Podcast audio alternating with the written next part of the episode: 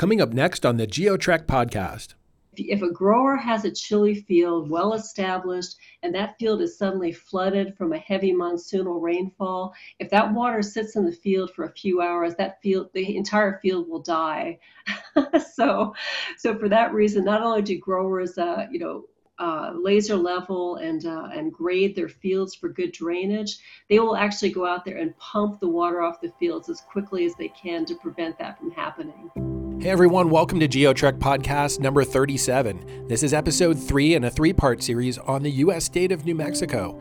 This podcast focuses on New Mexico's robust chili pepper industry, featuring an interview with Dr. Stephanie Walker, Extension Vegetable Specialist at New Mexico State University in Las Cruces, New Mexico. Before we get to the interview, we wanted to ask you to please subscribe to the GeoTrek Podcast on your favorite podcast platform.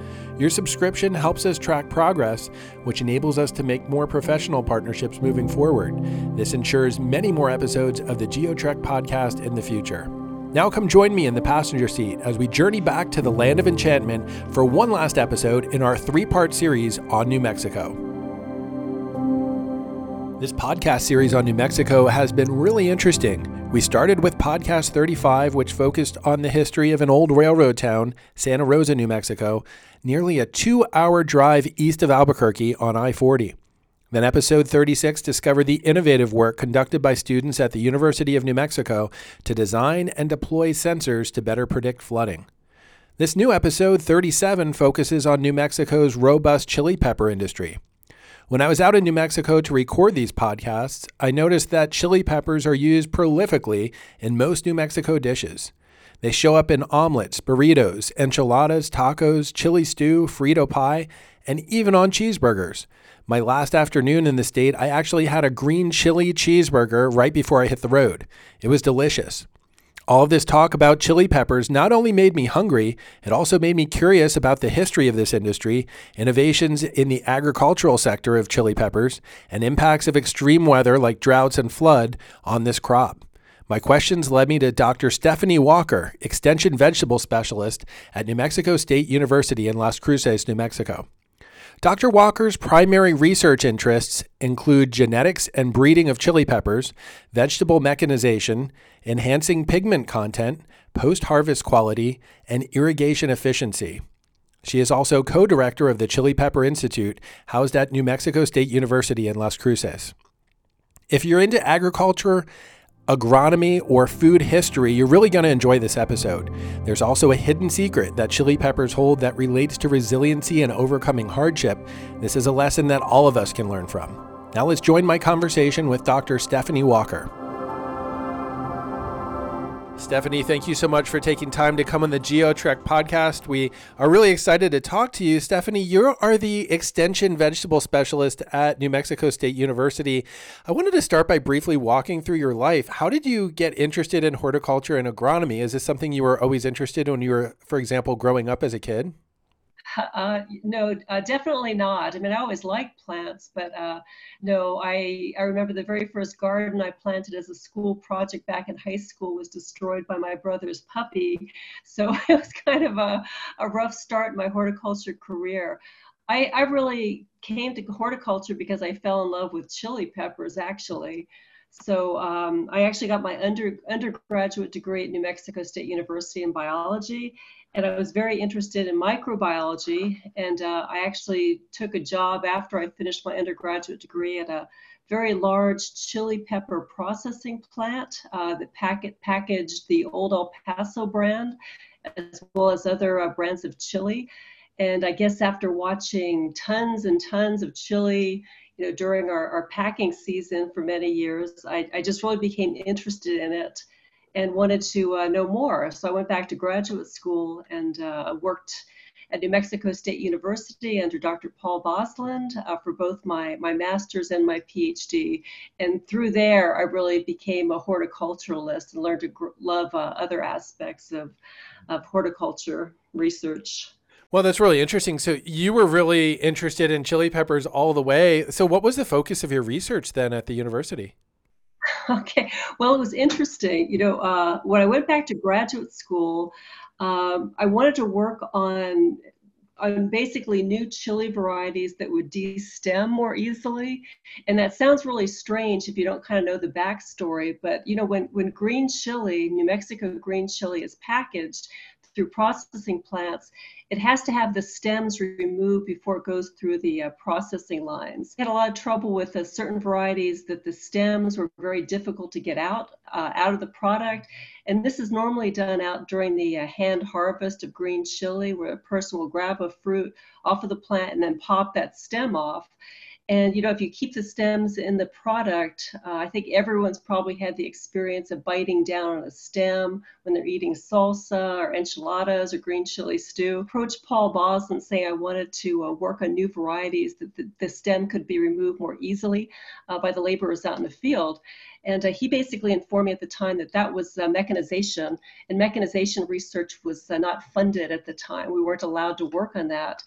Uh, but uh, Paul Bosland saw my background with mic- microbiology, and so he uh, he said, "Well, here I have a great slot here here for you to work on the genetics of resistance to uh, chili wilt or Phytophthora capsici." So that was my master's. There was funding for that. Uh, I was able to determine how many genes basically coded for for resistance in Phytophthora capsici chili wilt resistance. Uh, after I finished my master's, though, um, I went to work for another breeder at New Mexico State University, Dr. Marisa Wall, who was working on sweet onion breeding and paprika breeding. And uh, she left uh, after I'd been with her two or three years. And then I, I basically uh, was put in the job of extension vegetable specialist, at which time I started my PhD. And now I had my own funding. I could research anything I wanted for my PhD essentially, as long as the uh, industry supported it. So I wanted to work on mechanical harvest of paprika and red chili. So essentially, that's that was kind of my start with the mechanization mechanization research. And uh, since then, I continue to work on mechanization research. And the last uh, oh, about 12 to 15 years is focused on mechanization of New Mexico green chili. So, Stephanie, when you say mechanization, I'm picturing ways that, like technology or uh, like essentially uh, mechanically, we can harvest this possibly faster and more efficient than before. Yes, yes. So, you know, about the time I was finishing my my doctoral research in, in red chili and paprika mechanical harvest, that that segment of the industry really switched from being a completely hand harvested crop to being mostly uh, mechanically harvested ha- harvested. You know, and this has been really important because um, you know, as with uh, specialty crops in the United States and throughout the developed world, growers growers and processors just really cannot get the laborers in the quantity at the time they need to get their crops in. So with a lot of crops if you can mechanize it it really make puts us in a really good position in the united states to be competitive on a world market. If we're dependent on on hand uh, hand harvest crews to get our crops in it's it's almost impossible to even harvest crops some years. In fact you know there's been a you know, serious losses to growers of uh, chili and other crops when they just haven't had the people they've needed to get out the crop from the field at the time they needed to. Stephanie, how does it work with the infrastructure for mechani- mechanized harvest? So, for example, would farmers own all of their equipment? Would they rent it? Would they lease it out? Do they have, you know, networks for sharing harvesting equipment when you need it? I mean, how does that work? Oh goodness, you know, it's, it's gone. Uh, th- there's many different uh, things that have been tried. I guess I can speak on our current uh, situation with New Mexico red chili and paprika. In that case, uh, the growers own their own equipment. Uh, we have had people come in here who that's their business is harvesting the crop. It's called the customized harvesters, in which case they'd be hired by the growers. Uh, those uh, pushes haven't really gelled. Uh, there's also been talk about having the processors have the machine, and for the most part, uh, that that stopped. It just didn't really work out. You know, most of the growers prefer to be in the driver's seat to have their equipment so they can use it when they need to use it on what they need to use it.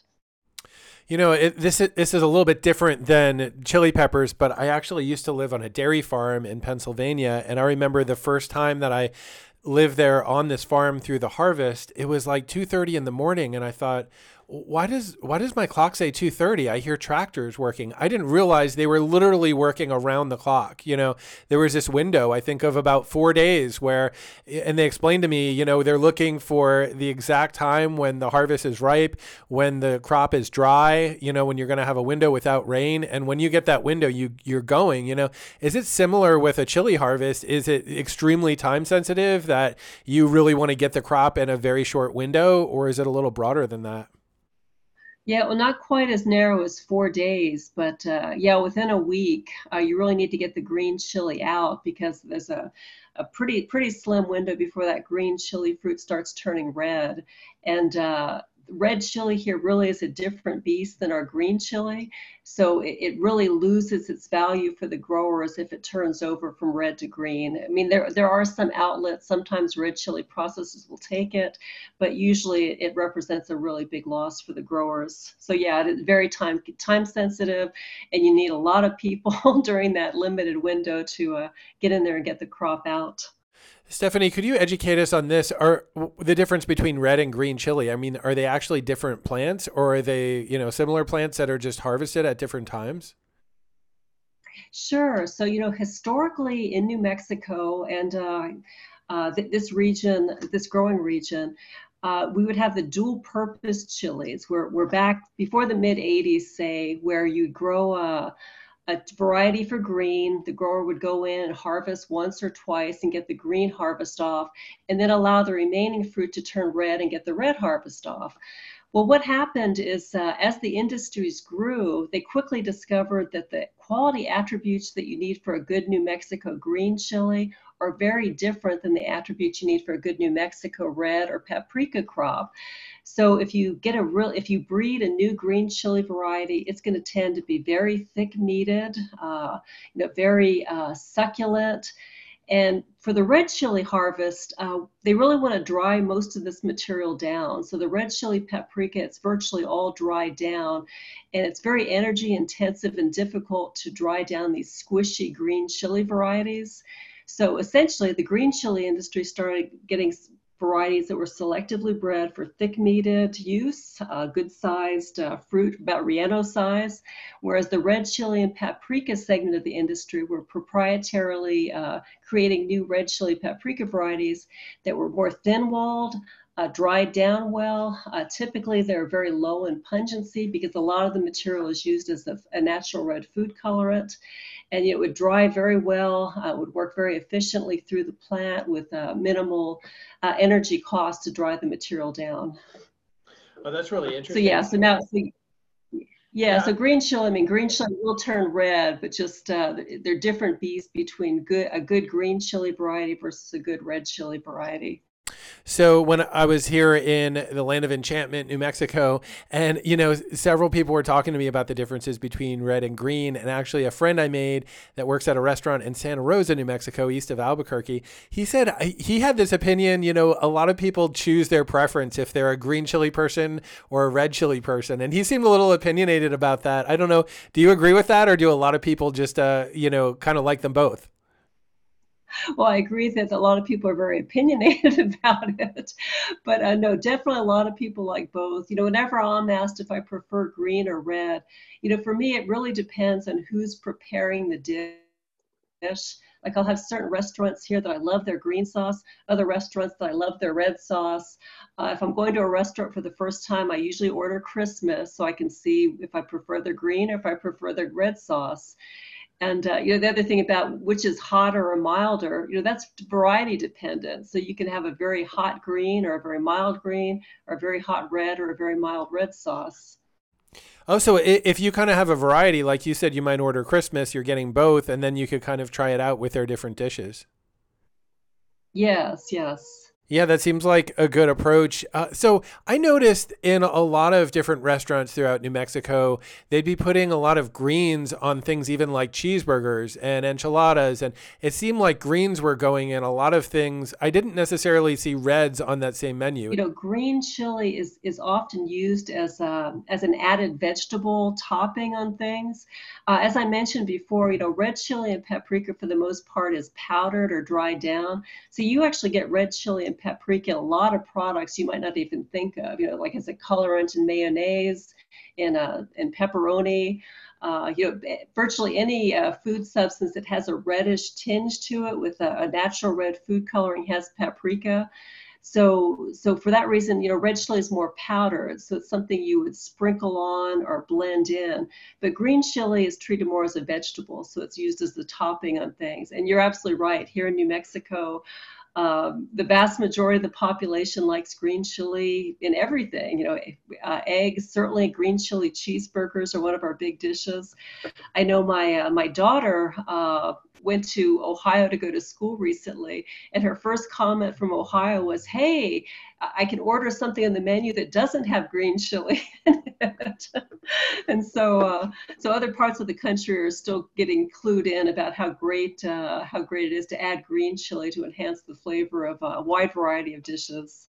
So it's so widespread in New Mexico that it sounds like you're saying you would really find it almost on every menu. Oh yes, yeah, absolutely. I mean, uh, myself, uh, most of my friends and colleagues here will eat chili every day, practically in every meal in some form. That is amazing. So chili peppers have really become associated so closely with New Mexico.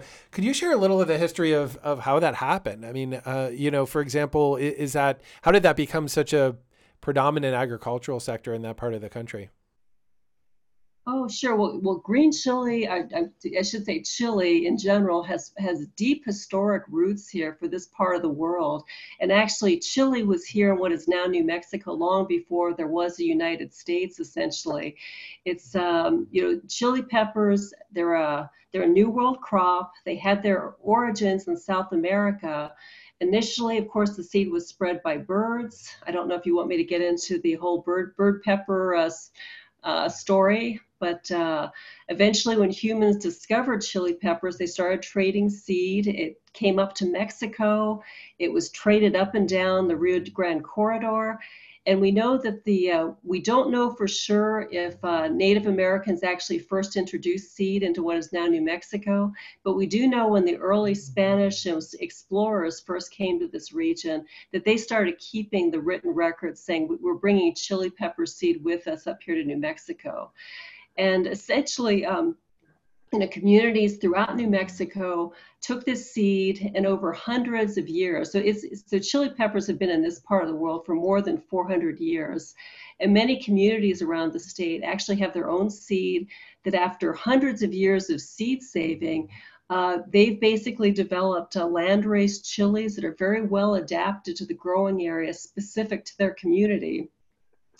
So we have the, this amazing uh, Chimayo chili is one of the famous ones from northern New Mexico. So these communities are very um, uh, protective of their, their varieties. So they, they save seed from the types they like, the flavor they like, the heat level they like. And it's a very uh, you know, sought after specialty crop. So this has been going on for more than 400 years. But around 1900, we actually had a gentleman, uh, Fabian Garcia, who was in the very first graduating class of the New Mexico School of Agricultural and Mechanic Arts, that is now New Mexico State University. Uh, Fabian Garcia became the very first head at the Ag Science Center at New Mexico State University, and he was a really forward-thinking researcher. Uh, he actually was the, one of the first people to bring pecan trees, to introduce uh, uh onions here to this part of the world. But he saw a lot of these uh, very um, variable chili pepper land races growing around.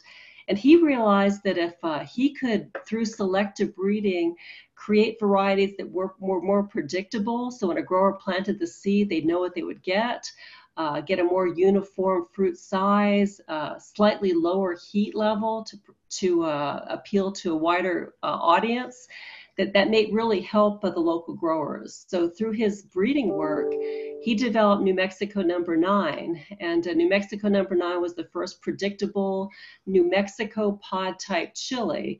And through that, the growers started growing it. Uh, people started canning it and preserving this crop. And that really kicked off the whole um, I guess the, the widespread fame of New Mexico chili, when, when you can actually preserve this, uh, keep it, sell it far and wide. Uh, particularly uh, uh, Mr. Franzoy in the Hatch Valley, uh, him and his family started growing and working with uh, New Mexico School of Agriculture and Mechanic Arts. And they actually established then the Hatch Chili Festival. And so that's why, because of these New Mexico chili varieties growing in Hatch, that's how the Hatch name has become tightly associated with this very delicious, high quality New Mexico chili. That's really interesting. It sounds like the chili has actually become genetically like adapted for the local environment out there. Oh yes, well especially the land races, absolutely, and yeah, I mean we've had, um, you know, New Mexico State University is very proud of the fact that we've had an ongoing chili pepper breeding program since Fabian Garcia's time. So this has been going on uh, you know, well over 100 years now.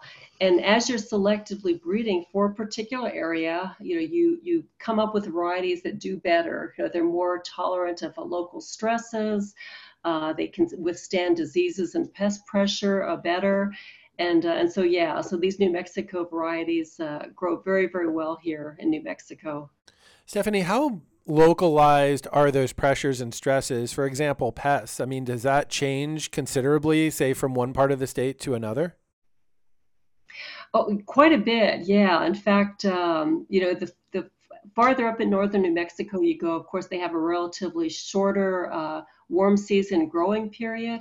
So that's one thing about the landrace chilies I mentioned is through uh, the process of saving seed season after season for hundreds of years, uh, the landrace chili varieties have a very, very quick time to maturity. Uh, the seedlings germinate very quickly. Uh, as far as green chili, you know, here in the South, it's very hot. We have very harsh, um, stressful conditions in the South. You know, we're a high desert. We have high light intensity. Um, you know, alkaline soil, saline soil, a lot of stresses that really uh, you know, working on the chili pepper plants really brings out their heat because heat uh, will become hotter in chili peppers that are growing in, in, in, stressful conditions, as well as a lot of the flavors that we get. So oftentimes if people take a New Mexico chili, take it to another part of the country where it, where it doesn't, uh, isn't subjected to the same environmental stresses, it may not be quite as flavorful, uh, quite as hot as a New Mexico chili that's grown in southern New Mexico. That's really interesting. And, you know, now that we're talking about these environmental conditions at GeoTrek, a big focus of what we look at are, you know, extreme weather disasters, but also trying to understand just the the impacts of weather and climate on all these different sectors, including agriculture. So, like when you could think of, say, for chili peppers, do they have optimal conditions? If you're a chili pepper, is there, you know, what would be those optimal conditions that a chili pepper loves or that they would really grow to their full potential in? Oh, sure. So, um, you know, one thing is uh, is is chili peppers actually prefer growing in dry conditions as long as they're receiving adequate irrigation. So, one thing about uh, peppers that are grown in rainy areas or humid areas, they tend to have a lot more problems with diseases and pests. So here in New Mexico, since we have relatively dry, very dry conditions, not relatively uh, dry conditions, uh, chili peppers will grow very happily as long as they're provided with adequate irrigation water, you know, preferably through drip irrigation or right at the root zone. Uh, so that works best. Uh, chili peppers do prefer to be well drained. In fact, if you have drainage problems, uh, that's when we get serious disease issues such as chili wilt coming in. Uh, so a sandy loam works great for chili peppers, although they will uh, tolerate a wide variety of soil types. You know, as long as it is well drained and uh, deep, deep soil profile for those roots to to grow in in general, so I've seen a lot of irrigation when I've been out in New Mexico looking at agriculture. In general, do you think they'd be watered daily? I mean, the, the sun angles are incredible this time of the year. It seems like very intense solar radiation. Would they be watered even like daily or multiple times per day this time of the year? Well, usually not. Usually the growers are on drip irrigation. It's usually about every other day because uh, you remember because the soil where the uh, roots are growing is going to be moist even if the top of the soil has dried out somewhat. If you're flood furrow irrigating which many of our growers still do uh, that's usually about every week uh, to two weeks you know, depending if we get rain depending on how hot it is. And it sounds like you're saying you want a soil though that drains pretty well and doesn't really hold a lot of that water Right, right, and that's uh, one of the big issues we have here with uh, with wet soil conditions is uh, Phytophthora capsici chili wilt. It's the famous chili wilt, and actually, uh, kind of another dubious distinction about New Mexico, Chile, and history is uh, Phytophthora uh, was first identified in a field here in New Mexico. And this is a real devastating disease throughout the world. And we have some really, really hot races that uh, uh, can be really hard on our chili production here. Uh, for this reason, when growers set up their field to grow chili, they will laser level the field and make sure there's just enough drainage that any uh, rainfall, uh, any irrigation water on there will quickly run off because uh, Phytophthora capsici is really a water mold and uh, it spreads and reproduces just uh, explosively when the field's under very wet conditions for, for even a few hours. Oh, that's really interesting. So it, it, sounds like these conditions are pretty specific. That if you maybe get a little too much moisture for too much time, you can get some of this mold and some of the other issues that are detrimental for the growth of the chili peppers. Oh, absolutely. And yeah, in other parts of uh, the world, other parts of the country, yeah, Phytophthora chili wilt is a serious problem there as well. So they all also work to really control the soil moisture. So it's always a delicate balance. You need to make sure that the chili plants are getting adequate water for healthy growth. But if you overdo it, then you are encouraging disease. You know, now that we're talking about the soil conditions, are there specific soil types that, that really are the best? And you've mentioned a few of them that don't work quite as well. Yeah, so certainly, you know, sandy loam uh, with lots of organic matter. So sandy loam helps with drainage. If you have more organic matter, it does help uh, keep the moisture in place without uh, without spurring on disease as much as if it was free freestanding water. Um, you know, we don't. Our soils here can be pretty rough, so uh, so we have excellent, excellent growers here who really have great regimes to build their soils season after season and uh, and that's the way whether you have a heavy clay or or a really sandy soil you know by uh, adding amendments season after season growers are really able to make that perfect growing media for chili well, and, and, and other crops as well. yeah, it seems like a lot of research has gone into really knowing what works well and how to make this optimal. What about as far as extreme conditions that limit growth? For example, freezes or you know uh, cold weather. I mean, are there geographic limits where you really don't see chili peppers grown outside of a certain region? And you know why is that? Yeah, so so certainly chili peppers are going to give you they, they, are a very long season crop. So they really grow best in areas that have a, a long warm season growing period. Uh, like like southern New Mexico, uh, you know, Florida, uh, southern Arizona. Uh, certainly, you can grow chili peppers at more northern latitudes, but normally that's going to happen if you start with transplants. So if you start with transplants, that's going to give you a, a at least a couple month jump on growth. But if you're direct seeding chili peppers, having it where it's relatively warm is better. Uh, chili peppers are very sensitive to frost, so uh, they'll quickly be killed at freezing temperatures. And, uh, and really speaking on climate change, you know, certainly, you know, climate change impacts the chili peppers. It impacts all our growers, our producers here in New Mexico, because it's reducing the water, irrigation water that's available during the time of this time of the year that they need it. But another real big issue we've had is erratic weather conditions, uh, such as early or late frosts. They're going to cut the season, cut the season short. Uh, we have growers that lose crops to hail uh, increasingly. Uh, so, you know, a hailstorm will come out and take out your crop at the wrong time. So there's a lot of a uh, lot of concerns, you know, going forward with that, with how the environment has been changing. Yeah, you know, we're really concerned right now about the drought. It seems like this is a long term drought in the Southwest. The last I saw, the U.S. Drought Monitor has classified 95% of New Mexico under severe drought or worse. You know, it's obviously potentially huge impacts for agriculture. And it sounds like you had said, you know, if you can't get enough water for irrigation, that could be a concern. Have, has that been an issue that you've seen on the ground? I mean, have you seen any growers that literally cannot get enough water at this time? Yeah, well, yeah, well, yes, uh, certainly, especially growers, uh, smaller growers that have really been dependent on shallow wells or groundwater. Uh, a lot of times they have just not, have not been able to grow a crop. Uh, for the larger growers, typically what they'll have to do is take some of their fields out of production and then use the water that would have gone to that field to water the fields that they do have in production. So, so it has has reduced the amount of um, produce that can be grown. Sure, that makes sense. And I wanted to ask you too. You had mentioned about direct seeding, and you know sometimes in more northern places they may do transplants. In more southern, perhaps more direct seeding. If you do direct seeding chili growth, how long does it take you to grow a mature plant? Okay, so so typically our growers will start direct seeding uh, April for sure, but most of the larger growers will start in uh, in March, about mid March, and then the harvest for green chili begins uh, full force the beginning of August. So what's that? April, May, June, July. Yeah, about five, four to five months. So chili is grown as an annual crop. So for green chili, so it's planted in March, typically harvested in August. Uh, most of the time, the growers will get two picks off of those green chili plants. So they'll go and uh, pick all the fruit off, and then they can go back a few weeks later and actually get a second uh, flush of fruit that have formed.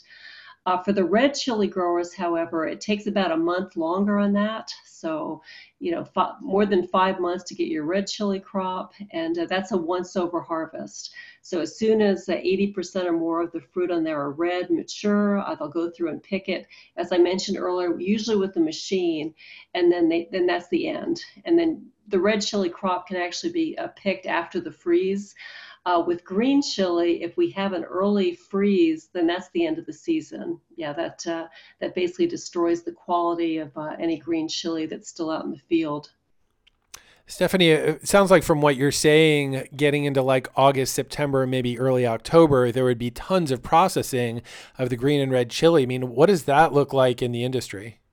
Yes, yes, absolutely. So uh, yeah, I'm sure the uh, green chili guys are gearing up right now to get their first New Mexico harvest.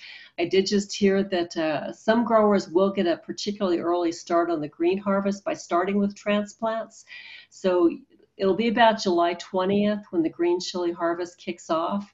Uh, and actually, as I also mentioned, I used to work in a green chili processing plant, and fresh pack was our busy time. So we would work six or seven day weeks around the clock, you know, three shifts. And uh, so back when I was in my 20s, I could handle third shift. And now I think it would really put me on my backside.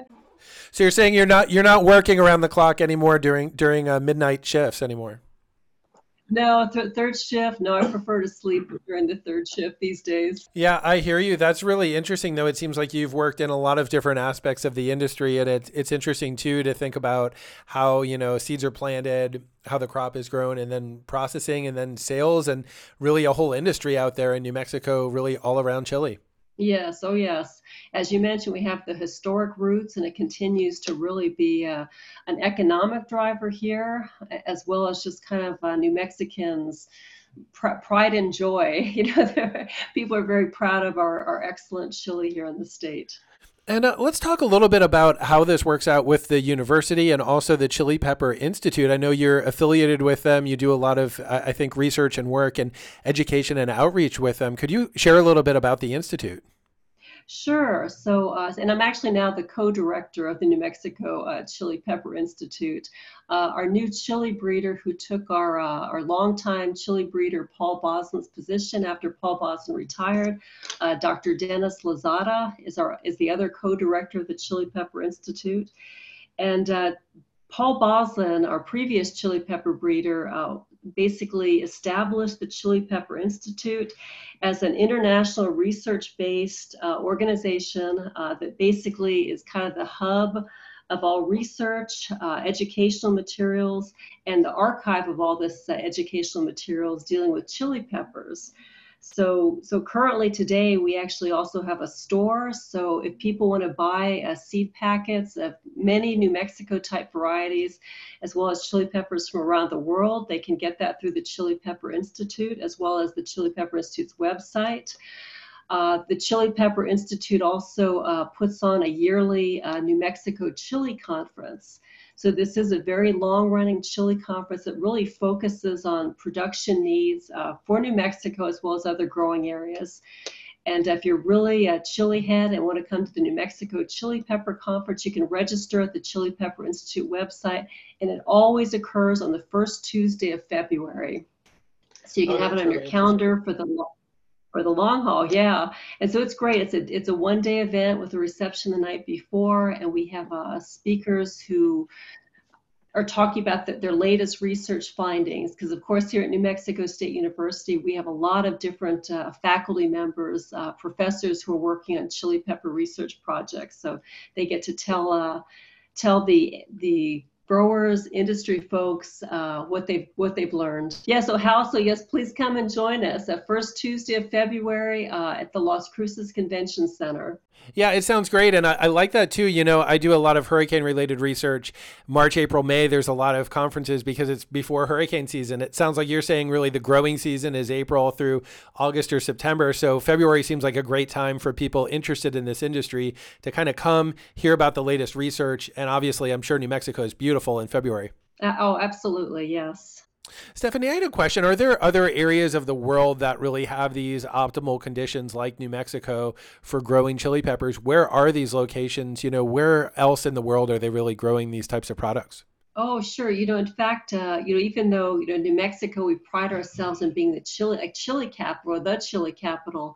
Uh, the United States in general is not a top producer of chili peppers. So uh, India is a huge producer. Um, I think we all know about Hungarian paprika. Uh, the Spanish uh, Spanish growers grow a lot of chili peppers.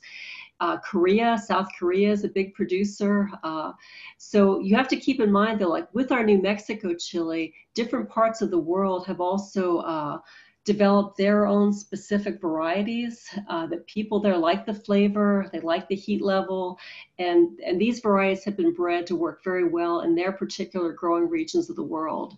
So, you know, once chili peppers uh, were introduced to the old world, they spread around the globe like wildfire, you know, especially some of these countries just really uh, incorporated into their cuisine. Uh, many countries now just the growers can't believe that chili peppers weren't uh, originally from that part of the world because they've been so uh, so well uh, and uh, integrated into their culture and cuisine. So throughout the world, especially in, in uh, countries that have areas with very long warm growing seasons, uh, particularly dry warm growing seasons because of the disease issues with the high levels of rain and humidity. Sure, it sounds like it's grown really in many parts of the world, and there are, it sounds like many different varieties that are maybe adapted to that local geography and climate. Yes, absolutely. Does it, you know, if these other countries producing chili peppers, does that affect the U.S. market for production and sales and things like that. For example, if Mexico has a huge year or maybe some other international locations, does that affect the ability for US growers to sell or do we kind of, you know, self-contain within the US national market? Oh no, it definitely the world markets absolutely affect New Mexico, uh, especially red chili and paprika because with red chili and paprika, uh, you know, it's a dried product. It keeps very well. It's light. It's uh, it ships pretty efficiently. So there certainly have been years in the past where uh, other countries have really um, been serious competitors for red chili and paprika. Uh, for green chili, New Mexico green chili, that's quite perishable. So uh, processing plants have to process it within uh, 24 hours and usually much quicker than that. So you can't really get that crop shipped fresh very easily. Uh, many growers in Mexico, though, really, we have uh, Mexic partners down in Mexico, growers who are excellent, excellent chili growers down there who will grow the New Mexico type chili and uh, ship it up up here for our processors or process it down there. And so uh, Mexico really is the only competitor, but they're not really competitors as much as partners, you know, to make sure that we have enough of a chili. Um, a chili harvest that we need for our customers each year. Yeah, that is so fascinating. Stephanie, a couple last questions for you. I wanted to ask one last climate question. Sometimes in, say, late June, early July, we start getting the big monsoon rains that move into the southwest. I know chilies in general, they need to be watered, but they generally like dry soil. Are there ever any uh, detrimental effects of having too much rain in the monsoon season? Oh, absolutely. In fact, uh, that's uh, the disease I mentioned earlier, uh, chili wilt, Phytophthora capsici chili wilt. If, if a grower has a chili field well established and that field is suddenly flooded from a heavy monsoonal rainfall, if that water sits in the field for a few hours, that field, the entire field will die. so, so for that reason, not only do growers, uh, you know, uh, laser level and uh, and grade their fields for good drainage, they will actually go out there and pump the water off the fields as quickly as they can to prevent that from happening. Uh, so absolutely, the monsoon. We love having the rain here because we absolutely need the uh, water, but you can't have that uh, that heavy heavy uh, rainfall accumulation sitting in fields, or the chili fields will die. That's amazing that the wilt sets in so quickly. You're saying just a couple hours of standing water could really be the difference. Yes. Oh, yes. Wow, that is amazing. Stephanie, super appreciate you coming on our podcast. Are there any last thoughts or perspectives you'd like to share with listeners? You know, any any take home messages that they should know about growing chili? Oh, well, just uh, you know, chili um, there are certainly are challenges to growing it, but once you get it established, they're really pretty tough plants, and uh, certainly well worth the uh, well worth the effort. And of course, you know, keep in mind what you want as the finished product and choose your variety accordingly because uh, there's a wide variety of flavor profiles, of heat profiles, of fruit size, depending what you're going to do at the end of the pro- uh, end product. And I do invite anyone who, who is in the Las Cruces, New Mexico area in August and September. The Chili Pepper Institute uh, does host a teaching garden every year. And at this teaching garden, we actually have hundreds of different chili pepper varieties from around the world growing side by side. So you can go out and actually see uh, see the difference in these uh, these different beautiful, amazing chili pepper varieties. And there are maps on hand, so you can see what's what. And uh, the public is uh, is open to, to visit this garden. It's at the uh, Fabian Garcia Horticulture Ag Science Center, uh, just really close, a couple blocks from the New Mexico State University campus. Wow, Stephanie, that sounds like a great outreach event for people that really want to come and see for themselves and really kind of get their hands dirty and kind of see on the ground what's happening and see the differences in these different varieties of chili. Yes, yes, please please join us. Stephanie, thank you so much for taking time to come on the GeoTrek podcast. We're uh, really excited to continue following your research and the innovations. I was amazed by how much great science is happening, really applied science in the state of New Mexico. And I was telling everyone what a beautiful place it is. Best wishes to you, and uh, we're excited to follow your progress, innovations, and research as you move forward. Well, thank you, Hal. It was a pleasure talking to you today. Stephanie, thank you so much for your insights in this podcast episode. You helped us learn about the history of chili peppers in New Mexico and to see that they've been grown in the region for a really long time. We covered some of the differences between red and green chili, both in appearance and in culinary uses. In this episode, we also touched on weather and climate quite a bit. We learned that chili peppers have an optimal window of precipitation. They really need enough rain either directly from the sky or through irrigation to keep them alive, but they really don't like a prolonged moist environment. Chili peppers do better in drier soils because it reduces the chance that chili wilt will set in, as this can happen quickly when the crop is exposed to standing water. Dr. Walker shared that even a few hours of standing water in a field can kill the entire crop.